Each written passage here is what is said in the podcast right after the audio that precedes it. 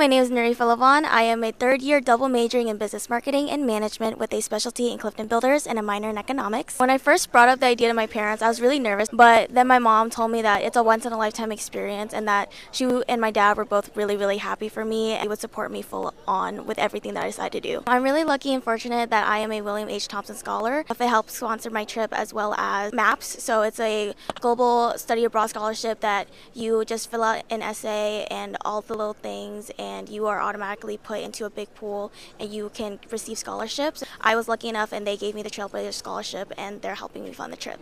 This is a once in a lifetime experience and only 5% of students get to do it. So I hope you are part of the 5%. My cohort has been amazing. All of us became friends right away and we hang out together every single night and you really do make lifelong memories with them. So really just do it and if you're thinking about it, you can always just talk to me.